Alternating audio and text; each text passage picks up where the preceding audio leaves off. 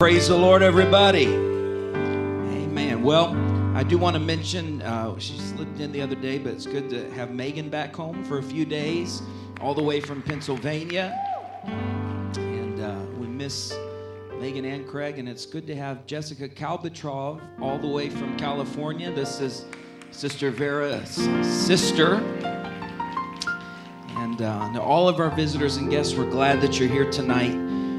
Glad to see all of you in the house of the Lord. And I want to talk to you for just a little bit about hearing God's voice. This is the third installment of this lesson. I'm going to do my best to just wrap it up tonight. But it's important that we hear God's voice. Amen? It's important that we take time and allow God to respond to us. Prayer is not just a one-way conversation. It shouldn't be. And our relationship with God shouldn't just be a one-way conversation. We should talk to God, and we should be able to hear God's voice. That's part of what it means to be a Christian. And so we've taken our main text from John chapter 10. If you have your Bible, John chapter 10 and verse number 27. That's the next slide. John 10 and verse number 27 says this: "My sheep hear my voice." This is very important. This is Jesus speaking. And if you're a part of the flock of God, then you will experience the voice of God. He said, "My sheep hear my voice, and I know them, and they follow me." And they follow me. And so tonight, for just a little while, I want to talk to you. We've looked at different ways that we can seek the voice of God. We've looked at different elements of how we should expect God to respond. But I want to look at different ways and different means that God speaks through tonight. And I have quite a few. I'm going to dwell on some of them for a while. I'm going to jump past some of them pretty quickly for the sake of time. So put your Bibles down. Let's lift up our hands and let's ask the Lord to be with us tonight. Can we? Lord, in your name, I pray right now that we would be the sheep of your pasture.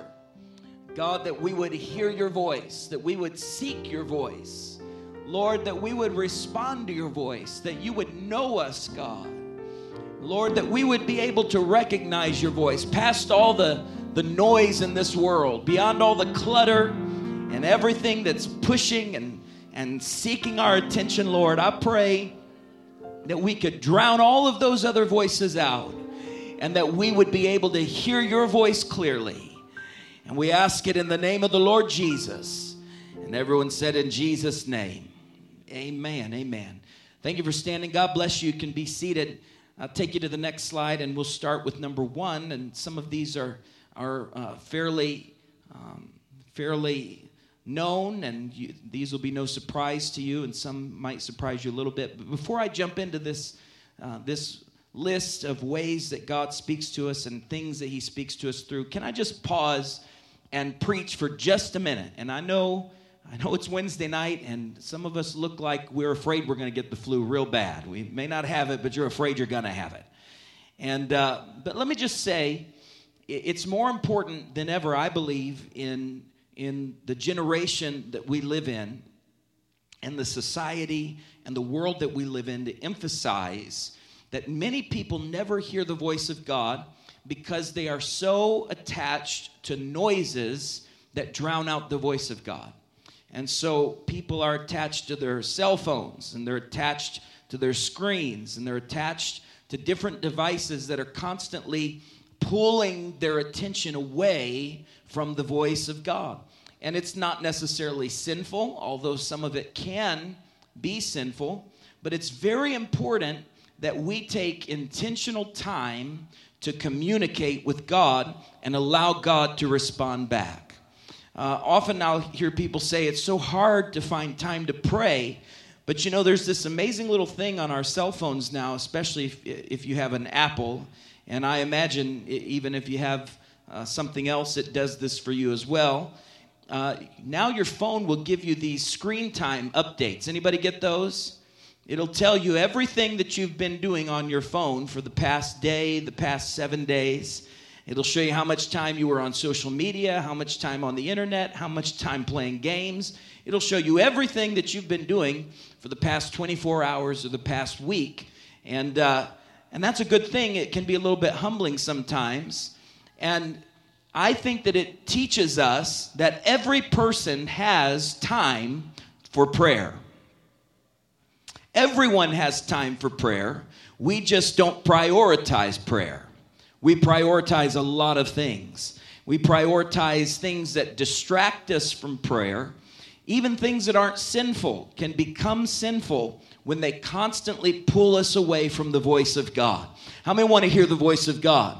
Well, every once in a while, you're going to have to turn some things off and shut some things down and get away and be alone with God for a moment so that you can hear his voice. So here's some ways that God speaks to us. He speaks through the Bible. Everyone said the Bible. I think this is the most common way that God speaks to his people. And I've said this many times, and I'm going to say it probably until the day I die.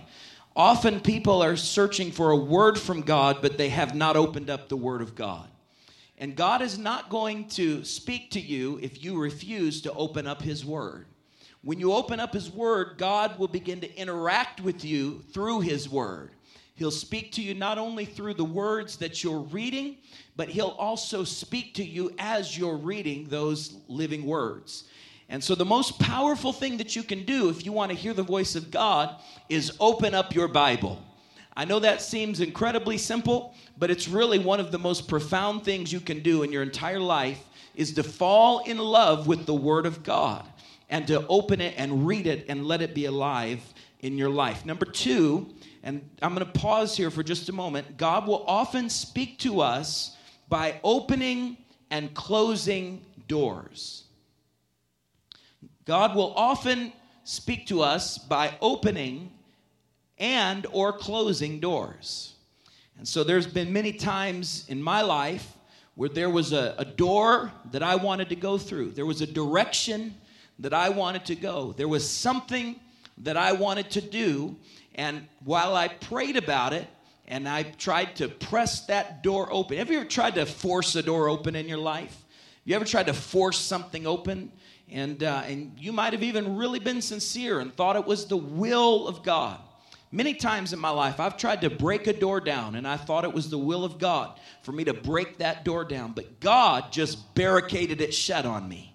And that is as clear a signal from God as if he opened up the heavens and sent down a ray of light and spoke to me audibly. God was saying, no, this door is not for you.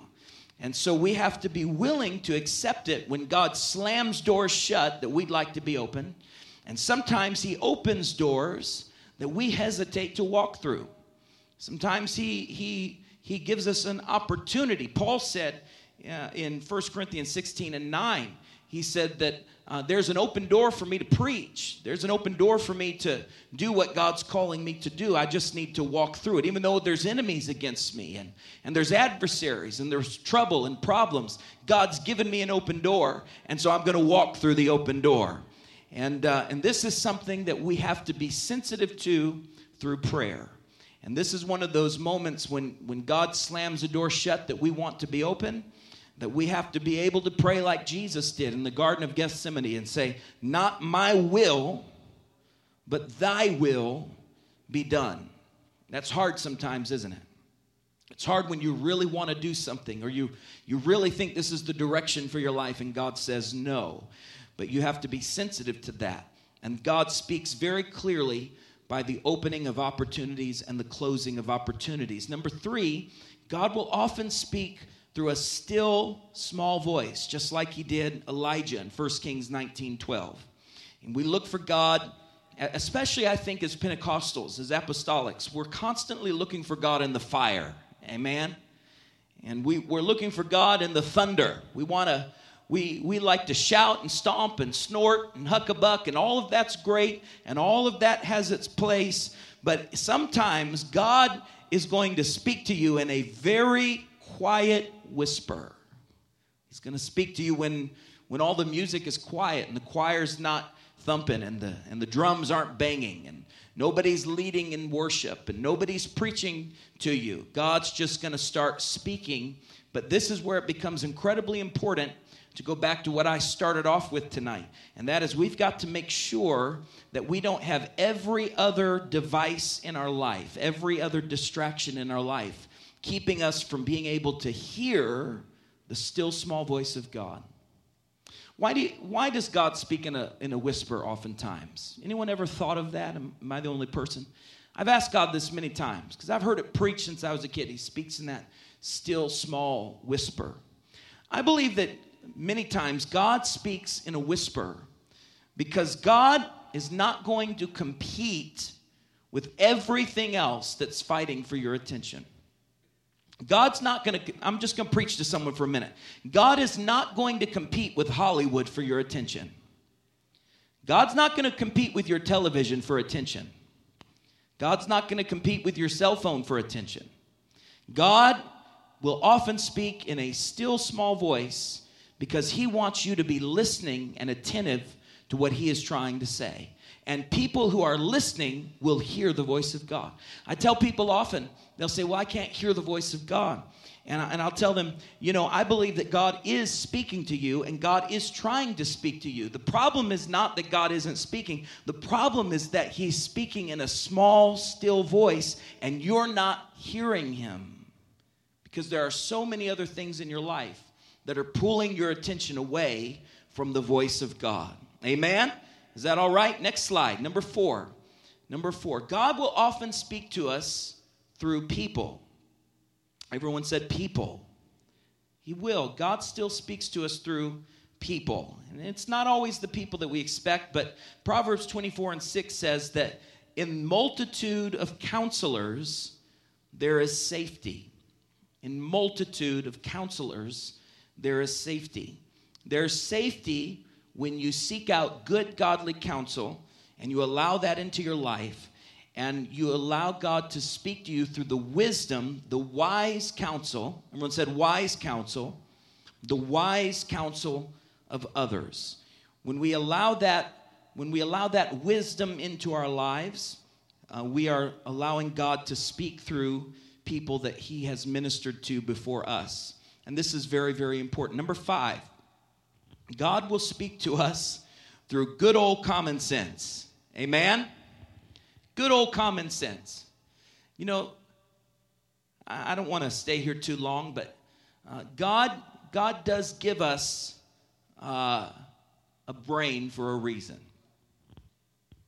Is that okay? Y'all look like you have corona or something. Everybody okay? God gives us a brain for a reason. And he does expect us to use it. He does.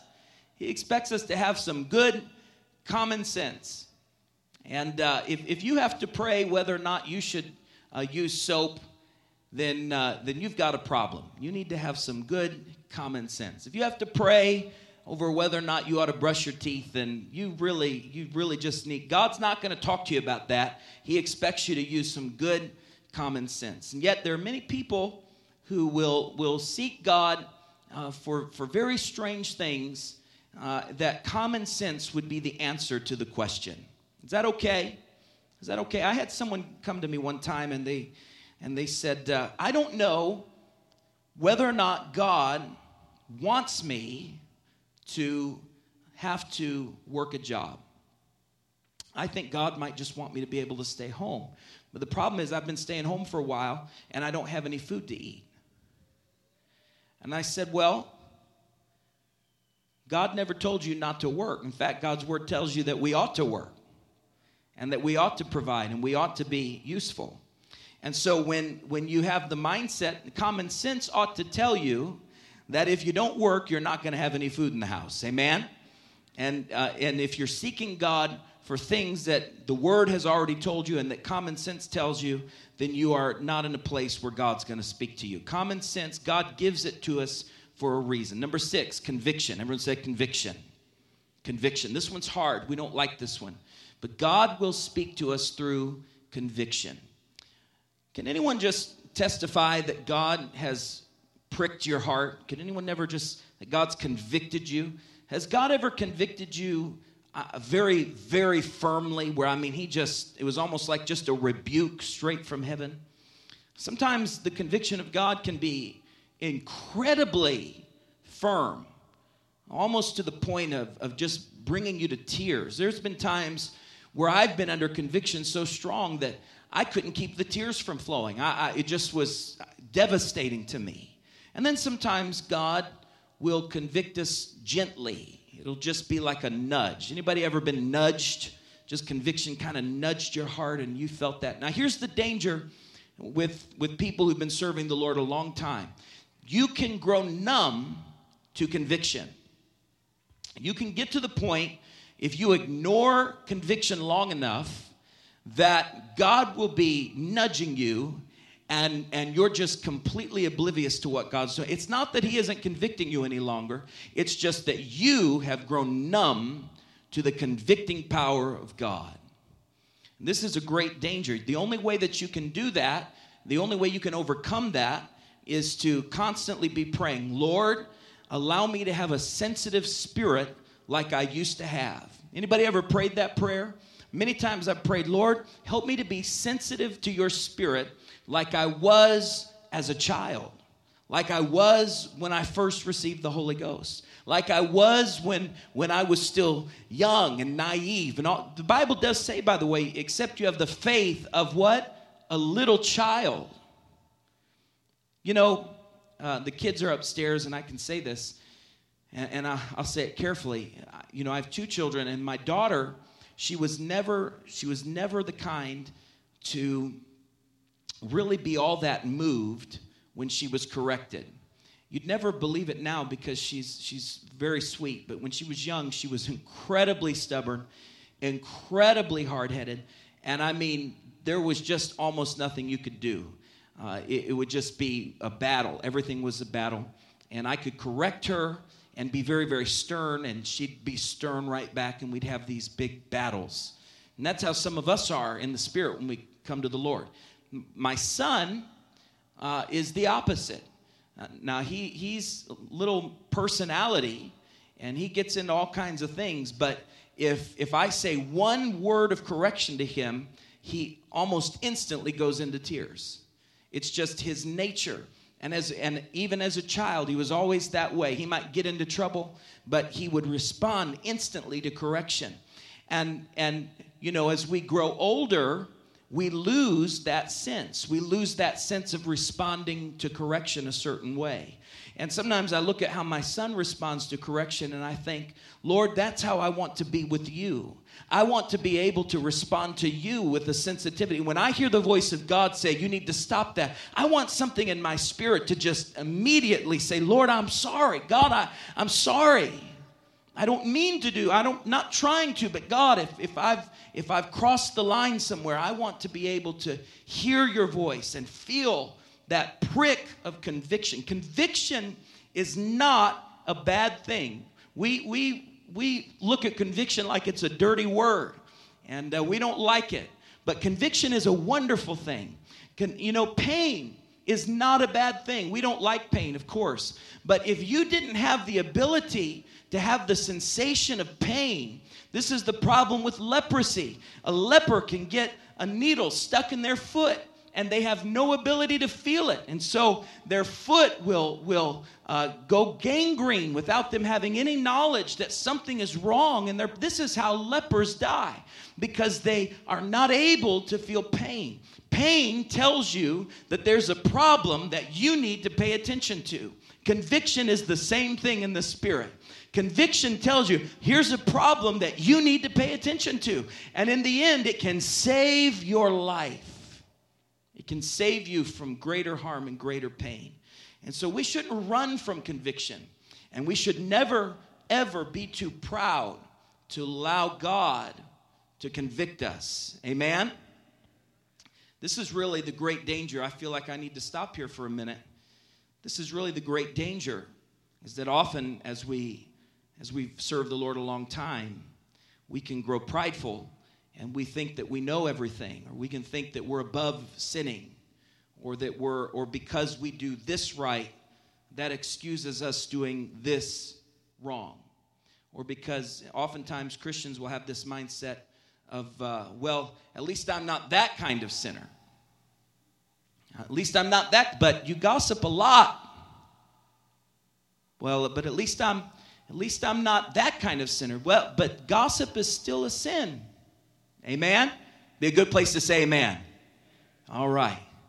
And so sometimes we're oblivious to our own sin while we're very aware of everyone else's sin. And it takes conviction to correct us. And if we aren't careful, pride will keep us from receiving the conviction. And what should conviction cause us to do? Conviction should cause us to repent. Conviction should cause us to repent. And when we repent, we're right with God, and then we walk before the Lord as we should, and then conviction begins to ebb away. Amen? Aren't you glad that God put you under conviction, you were able to repent, and then God forgave you, and now you walk in the mercy and the grace of God? Now that you've repented, there is therefore no condemnation. Amen? So when the devil tries to come at you with condemnation, you can just say, no, I'm walking in the grace and the mercy of God. I've already dealt with that before the Lord. I've already felt that conviction, and I already dealt with it before God. And now I'm free in the Lord. Amen? All right, next slide, number 7, moving very quickly. God will speak to us through worship, 1 Thessalonians 5:18. God will speak to us as we worship. Have you ever been in a service or a moment in time as you began to worship the Lord, where as you were just lost in worship? Anyone ever been lost in worship before? If it's been a while since you've been lost in worship, it's time for you to go back and worship the Lord like you used to. If you've ever been lost in worship, and as you're crying out to God, as you're giving praise to the Lord, oftentimes God will begin to speak to you in that moment. There's almost no greater experience than when you're worshiping the Lord with all your heart, with all your soul, with all your mind, and all your strength. And then the Lord begins to speak to you as you worship Him. Aren't you glad God will minister to you as you worship Him? In fact, oftentimes, some of the greatest words of encouragement that I've ever received from the Lord were during times of worship, when I was pouring out myself in worship, and the Lord began to minister to me and give me encouraging words. Sometimes we need the Lord to encourage us, don't we? Sometimes we need the Lord to encourage us. Sometimes we hear a little too many corona stories, too many coronavirus stories, and we need the Lord to encourage us, don't we? If I see one more face mask out and about, I pray, Lord, I need you to encourage me. Just encourage me. Sometimes we need that. Number 8, God will speak to us through authorities. God will speak to us through authorities. In particular, Paul in Romans 13:1 is talking about secular authorities. So God will speak to us through authorities that have been placed in our lives. And the Bible teaches us that all authority comes from God. So God will set up authority, God will tear down authority, and God will often speak to us through authorities. Number 9, God will speak to us through natural things. Psalm 19:1 says, the heavens declare the glory of God. And so God will speak to us through His creation. We can look at the creation of God. We can look at God's handiwork, and God will begin to speak to us through His creation. How many have ever just, I know we're not in a generation where we do as much of this as they used to, but how many have just looked at the ocean, or looked at the mountains, or looked at the stars, and in that moment you felt the majesty of God? You felt the wonder, the splendor of God's creation. God will minister to you and speak to you through His creation. It declares His greatness. It declares who He is and what He is. And so we should take time to allow God to speak to us in that way. Number 10, God will speak to you through your pastor or ministerial authority. I think we're in a generation where we're getting away from this a little bit, and it's causing a lot of problems in people's lives. People want a pastor to preach to them, but they don't want a pastor who has any kind of ability to speak into their life. But God will often speak to people through their pastor. Look at Hebrews 13:7, speaking specifically of pastors and ministry. It says, remember them which have the rule over you. I wish we had time to talk more about that. Now, that's not talking about rule in the sense of a dictatorship, but it is talking about spiritual authority. People have spiritual authority over your life, who have spoken unto you, what? The word of God. So remember them, consider them, take what they say into consideration, take it seriously, because they've spoken the word of God into your life. And then he says this, he says, whose faith follow? Follow their faith. The word follow could be translated from the Greek, imitate. We could say, I think in English we would say better, imitate their faith. Imitate their lifestyle. Imitate that. Allow that to be something that you emulate in your life. Considering the end of their conversation. You should look at their life, the fruit of their life. You should pay attention to their conversation, and you should allow that to have a role in your life of authority that will lead you and guide you. And oftentimes, in my life, when I could not find the will of God for myself, I was able to go to a shepherd in my life who was able to help me find the will of God and the voice of God for my life. Aren't you glad that God gave us a shepherd to be able to do that? God didn't give us a shepherd to beat us up and hurt us. God gave us a shepherd to protect us from the wolves and to feed us and to care for us. And he is caring for us as an under-shepherd to the great shepherd. Aren't you glad that God did that? God gave us shepherds because he loves us, because he is a shepherd himself. The Lord is my shepherd. I shall not want. Amen. All right, next slide. I'm moving quickly because I have so many, but we are getting there, I promise. God will speak to us through the gifts of the Spirit. The gifts of the Spirit. 1 Corinthians 12 and 7, and then verse 8, and then we'll skip to verse 10. Let me say this on a Wednesday night. I believe that if we're not careful, and I've preached in a lot of churches over the years, and I worry that the gifts of the Spirit are not being sought after by younger generations. Hello? I worry because I see elder generations who are operating in the gifts of the Spirit, and I see good, sincere, younger people in the church who are good people, but they are not seeking the gifts of the Spirit. They have the Holy Ghost, but they're not seeking the gifts of the Spirit. And the church needs the operation of the gifts of the Spirit. I think I should get a few more amens on that. The church needs the operation of the gifts of the Spirit. This should be something that we seek after, that we long for, that we hope for. Now let's look at, there's a couple ways that God will speak to us through the gifts of the Spirit. Verse 7, but the manifestation of the Spirit is given to every man to profit withal. In other words, the gifts of the Spirit are given so that everyone can profit from them. Everyone can be edified by the gifts of the Spirit. So this is for the whole church, and God gave it to us for this purpose. Verse 8. For to one is given by the Spirit the word of wisdom. Everyone said the word of wisdom. This is the first gift of the Spirit that God will often speak to us through, and God will give us a word of wisdom into our lives. We need to be able to operate through the word of wisdom. This is an operation of the Spirit that is a gift of wisdom that goes beyond our own wisdom that we have. Did you know that God is wiser than we are? The wisest among us is not wiser than God. And when the Spirit comes upon someone and gives us a word of wisdom, that is a wisdom that does not come from man. It's a wisdom that comes from God. And oftentimes a word of wisdom will come in a moment where we desperately need clarity from the Lord.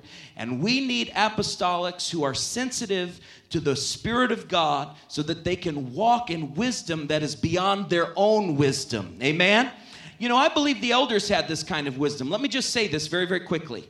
And I know we're running out of time. The elders in the early apostolic church at the formation of the church in the 19th century, as the Holy Ghost was being poured out after years of silence, or at least years where people weren't talking about it. It was more underground. The early church pioneers, men and women of God, they took a stand, a very strong stand against tobacco, for example, and smoking. Long before, now listen, this is important, long before every package of cigarettes had a great big warning about how it causes lung cancer. Long before anybody knew that smoking would literally be killing millions and millions of people down the road, and that doctors would be saying nobody should be smoking. Now, even amongst, now I know people smoke, but even in secular wisdom, I talk to lots of people who smoke, and they'll say, I wish I didn't smoke. And I'll talk to people who say, I started smoking. I wish I could stop. I know I shouldn't be because it's so bad for me. And so even secular culture understands that smoking is something that nobody should be doing. And in the early church, they had a word of wisdom that understood even before science had caught up with the wisdom of God. Everybody okay?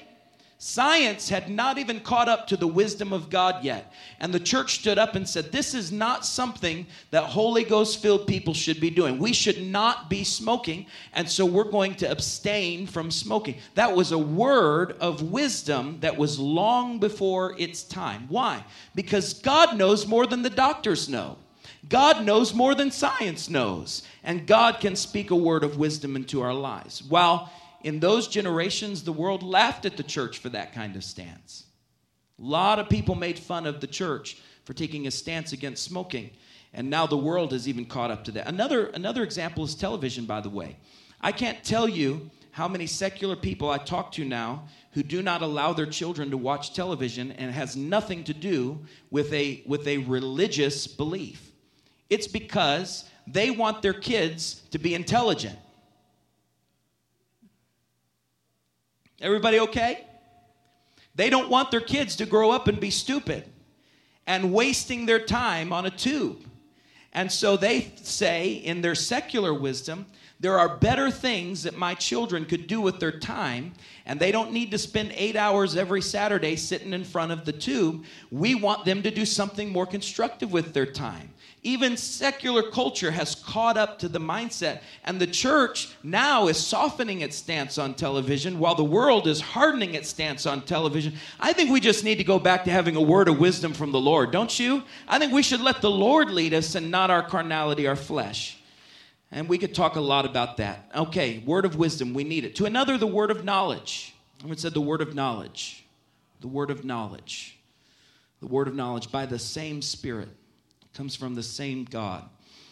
Word of knowledge is a little different than a word of wisdom. A word of knowledge can sometimes be where God gives someone a knowledge of something in your future or in your life or even in your past that they would have no prior information about. They have no way of knowing that, but God gave them that in the Spirit.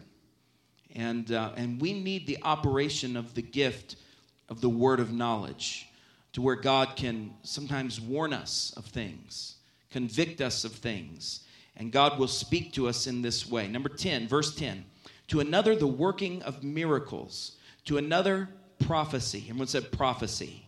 We need the gift of prophecy alive in the church. God will speak to us through the gift of prophecy. To another, the discerning of spirits. Everyone said the discerning of spirits. God will speak to us through the discerning of spirits. I think this is a fading gift of the Spirit in the church that needs to be revived in the hearts of God's people. We ought to be able to discern spirits, not only of individuals that we come into contact with, but sometimes there are environments that we go into where we ought to be able to discern the spirit of that environment is not a spirit that I want to be associated with. This is not a healthy spirit. This doesn't sync with the Spirit of God. It's not compatible. Did you know that unholy spirits are not compatible with the Holy Spirit? And so if you are full of the Holy Spirit, when you come around unholy spirits, something inside of you, the discerning of spirits, is going to say, okay, something is not right here. This is not an environment. This is not a person. This is not a conversation. This is not something that I should be doing. What is that? That's the gift of the discerning of spirits.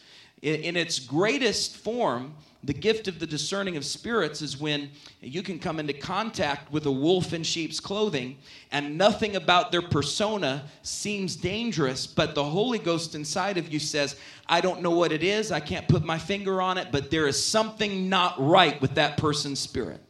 Now, does that mean you get up and call them? No, but you have a discerning of spirits that allows you to walk in wisdom so that you're not pulled in dangerous directions by wolves in sheep's clothing. Amen? And by the way, I think everyone in this room ought to be praying for the discerning of spirits. It's something we should pray for. To another, diverse kinds of tongues. To another, the interpretation of tongues. We had this last Sunday night, and this is when we have in church where someone will speak in other tongues. This is the gift of tongues. So someone will speak out loud in tongues. Usually, when it's of God, there'll be a natural, what I call a holy hush. And anyone know what I'm talking about?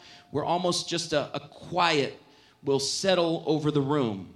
And as the room grows quiet, God will move on someone in the spirit, and they will burst forth or break forth into tongues. They will speak in other tongues loudly. And this is the gift of tongues. And to another, the gift of interpretation of those tongues. In other words, God will give someone the interpretation of what was just given in tongues. And that God will speak to the church through the gift of the interpretation of tongues. Later, Paul begins to talk about, we don't need all kinds of people breaking forth in tongues without an interpretation. Why did Paul emphasize this? Because the gift of tongues is not just so that we can be mystical and super spiritual and just have these mystical moments. No, God gave us tongues and interpretation for the edification of the church so that he can speak to his people through tongues and through the interpretation of those tongues. How many are glad God still speaks to his people through the gifts of the Spirit? And we should be seeking these gifts. We should be sensitive to these gifts. Sometimes people will ask me, how will I know if I have the gift of the interpretation of tongues or the gift of tongues? And oftentimes I find with people who are growing in the gift of tongues that they'll have an urge when that hush, that holy hush hits the room, they'll have an urge to speak in tongues out loud, and yet their fear or their insecurity will cause them to suppress that urge. And I encourage you, if you're feeling like God is wanting to use you in the gift of tongues, do not suppress that urge. Allow God to speak through you and burst forth in tongues, and God will use you in that way. Don't let fear stop you. For God hath not given us what? The spirit of fear. And so push against that fear. And if God wants to use you in the interpretation of tongues, certainly while tongues are being brought forth, you should be incredibly prayerful, focused on the Lord, and God will begin to put this into your mind, and he'll put it into your mouth. It will not be your thoughts. It will not be your words. It will not be something that you have to formulate. God will begin to speak through you. Open up your mouth and allow God to do that. Amen? And you should seek for it in prayer. Number 12, last slide. We're closing here. Number 12, God will speak to us through angels. Everyone said angels. Angels. I don't want to ask. I'm tempted to, but God will speak to us through angels. Sometimes he'll speak to you through an angel, and you don't know it's an angel. Angels unaware, the scripture says. The Bible is full of this. Sometimes people, even apostolics, think this sounds crazy, but if you think that sounds crazy, then you think the Bible is crazy, because the Bible is full of people, New Testament and Old Testament, who were approached by angels, and God spoke to them through a heavenly host. This should not be something that you think of as kooky or crazy or strange or weird. God will often speak to us through angels, and he can still do so today if he so chooses. Number 13, God will speak to us through fleeces. How many remember that Gideon fleeced the Lord? He put that fleece out, and God will still do that. Many times in my life, I've fleeced God. Anyone ever fleeced the Lord before? You said, Lord, I don't know what else to do, but if you want me to do it, do this. If you don't, do that. There's nothing wrong with that. God will respond to that. We can put fleeces out before the Lord. And finally, stand with me, I'm closing. Verse 14, God speaks to us through partial revelation. Everyone said partial. Partial revelations. 1 Corinthians 13:9 says this, now our knowledge is partial and incomplete. And even, now listen to this, this is very important. And even the gift of prophecy reveals only part of the whole picture. That's the New Living Translation. Even the gift of prophecy reveals only part of the whole picture. Is anyone willing to be able to humble yourself before the Lord and acknowledge, God, I am never going to know everything. We're never going to fully comprehend the plan of God. Even if God showed us his plan, we wouldn't be able to comprehend the plan of God. Even if God pulled back the windows of heaven and he revealed all of the different things that are happening in the Spirit, all of the things happening from the beginning of creation to the end, all of the things that happened prior to creation, if God revealed all of those things to us, our finite human minds would not be able to comprehend the plan of God. We see through a glass darkly now. It's almost like spiritually we're walking through life with dark sunglasses on. Have you ever worn really, really dark sunglasses and you can kind of see, but you can't really see everything? And certainly if it's far away, you really can't see. It's just so dark. And even your own eyesight is limited. And that's how it is in the Spirit. Oftentimes we see God gives us a vision. He gives us a dream. He gives us a sign. He gives us a word of knowledge. He gives us a word of wisdom. He shows us a part of his plan, but we can't see everything. And oftentimes we wonder, Lord, why did you do it this way? Why did you do it that way? How could this happen? And all of that is because we have partial revelation. We have some, but we don't have it all. And part of the Christian experience is to be able to say, like Paul, we walk by faith and not by, let me say that again, we walk by faith and not by sight. And so I'm not demanding that God shows me everything. There are things in my life that I want God to show me, but I'm not going to demand that God, because he can't. What I am saying is, Lord, with what I have, with the knowledge I have, be a lamp unto my feet and a light unto my path, Lord. I know I'm not going to be able to say all the way down the road, but God, if you'll just illuminate my footsteps. Oh, somebody ought to pray this with me tonight. If you'll just illuminate, let me take another step, Lord. And every time I take a step, if you'll just light that next step, God. Lord, I don't have to see the whole road, but just light that next step. Be a lamp, be a light, be a lamp, be a light, be a lamp, be a light, God. And I'll trust you with every step. I'll trust you with my way. In my comings and my goings, Lord, I will trust you, God. And I believe you to do it, Lord. Lift up your hands and ask the Lord to be a lamp unto your feet, would you? God, in the name of Jesus, be a lamp unto our feet. Be a light unto our... We don't have to know everything, God. We'll never understand it all. It's not our job to understand everything. But I pray that you would lead us and guide us as only you can do, Lord.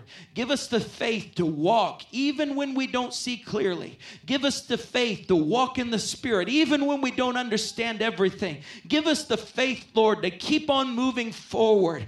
Even when all we see is giants and mountains and obstacles, God, help us to walk by faith and not by sight. It's our prayer, Lord. And God, I also pray that you would pour out the gifts of the Spirit on Apostolic Tabernacle. Raise up saints, Lord, who operate in the gifts. I pray that you would help them to be sensitive to the gifts of the Spirit, Lord. I pray that the gifts would not die in this modern apostolic church. I pray, Lord, that we would go away from things that distract us and that we would become strong in the Spirit and that we would flow in the Spirit, I pray. In the name of Jesus, I ask it. Pour it out. Pour it out. Pour it out. Pour it out. Pour it out. Pour it out. Pour it out on your people. Pour it out on your people, I pray, God.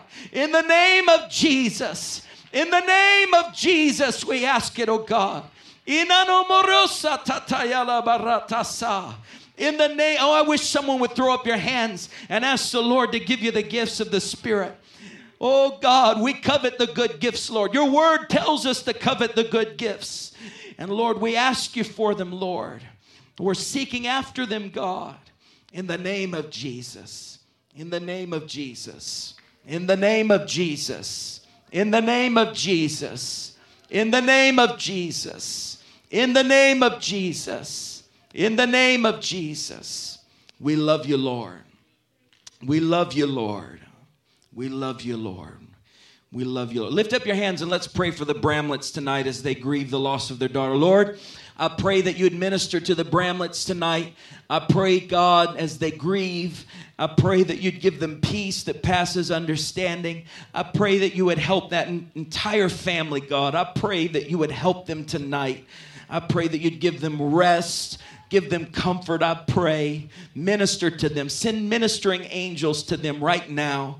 We ask it in the name of Jesus. In these critical hours ahead, in these stressful hours ahead, I pray that you would help them, God.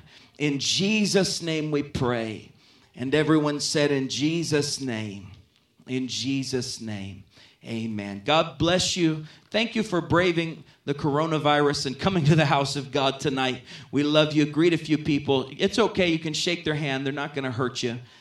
Let them know you love them, and it's good to see them in church.